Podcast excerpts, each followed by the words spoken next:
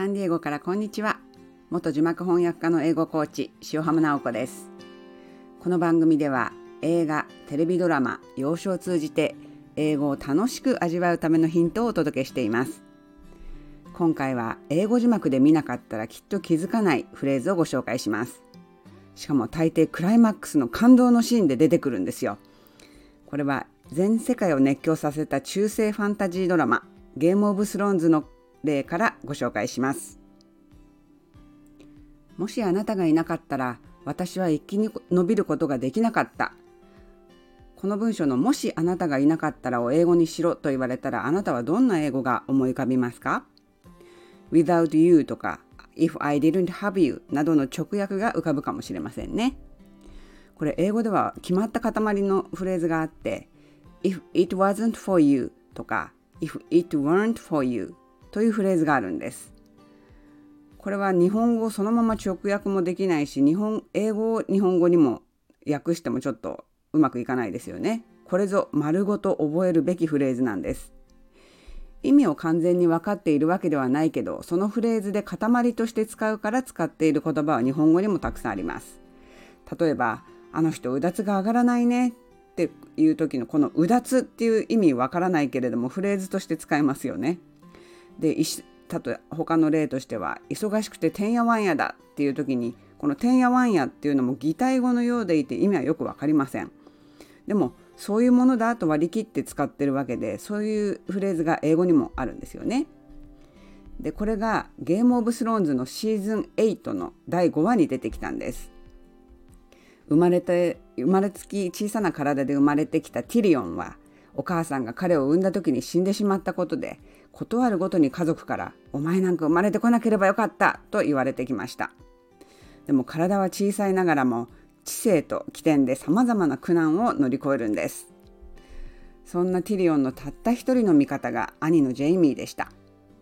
物語がクライマックスに差し掛かるとき、ジェイミーは女王を裏切ったために鎖につながれています。弟のティリオンは忠誠を誓った女王に対する裏切りになると知りながらも兄を逃がすのですが、その時のセリフがこれです。 If it weren't for you, I would have never survived my childhood. 兄さんがいなかったら僕は子供時代を生き抜くことができなかった。これはこのね、ゲームオブスローンズの号泣シーンの一つなんですね。もちろん私も大泣きしました。それまで長く続いたストーリーのクライマックスで、あなたがいなかったら今の自分はなかったとか、あなたがいなかったらこんなことはできなかったと心を込めて感謝する場面に出てくるんです。だからもう心にグーッときちゃうんですね。だから皆さんが映画とかドラマで If it wasn't for you とか If it weren't for you が出てきたら、あなたがいなかったらという意味であることを思い出してくださいね。このゲームオブスローンズというのはにせんじゅういちねんの春から放送が始まって、最終話はにせんじゅうきゅうねんのごがつじゅうくにちに放送されました。私が初めてこのゲームオブスローンズを見たのはにせんじゅうろくねんのじゅういちがつで、随分もうあの大人気になっていたんですけれども、私はドラゴンとかが出てくるファンタジー系よりも普通の人間関係を描くドラマが好きなので、あんまり見る気がしなかったんですよね。で、まあ忙しいあ急がないからライブラリーあの近所の図書館で ディーブイディー を予約していたんですよね。あのあまりの人気です。半年以上は待ったと思います。そしたらにせんじゅうろくねんのじゅういちがつにシーズンごまで一気に借りられる状態になっちゃって、あのワンシリーズというかワンシーズンじゅうわなんですけれども、それをにしゅうかんでみあの返さなきゃいけないということで、あの慌てて急いで一気に見たんですけれども、私の鑑賞記録を見返したところにせんじゅうろくねんのじゅういちがつにはろくじゅうわ見てますね。で、夫がその日本出張でいなかったこととか、まだ今みたいなビジネスをやっていなかったこともあって、それでろくじゅうわも見られたんですけれども、いやこれね、何より本当に面白いんですよ。のめり込んじゃうんです。一言で言ってしまえば王座争い、要するに王座というのはスローンなんですけれども、ストーリーの深みがすごくて、なんて言うんでしょうね、家族の愛とか絆、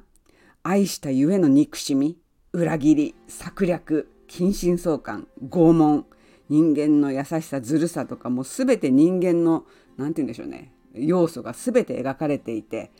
すごく血生臭いんですけれども、同時に人間臭いんです。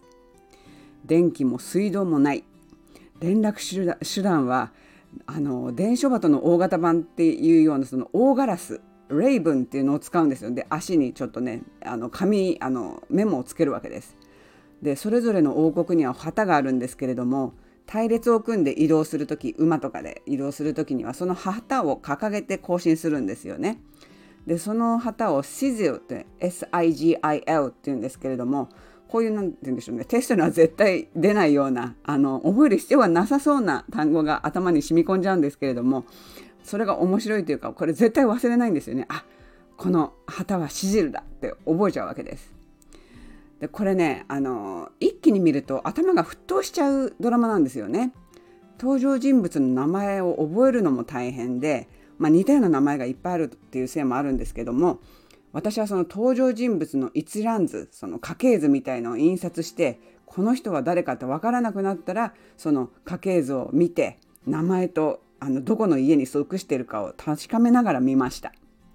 まあ、でもそれでも頭が混乱するにしても見る価値はあると、あの心からおすすめするあのドラマです。で、ちょっと長いんですけれども、えーと、この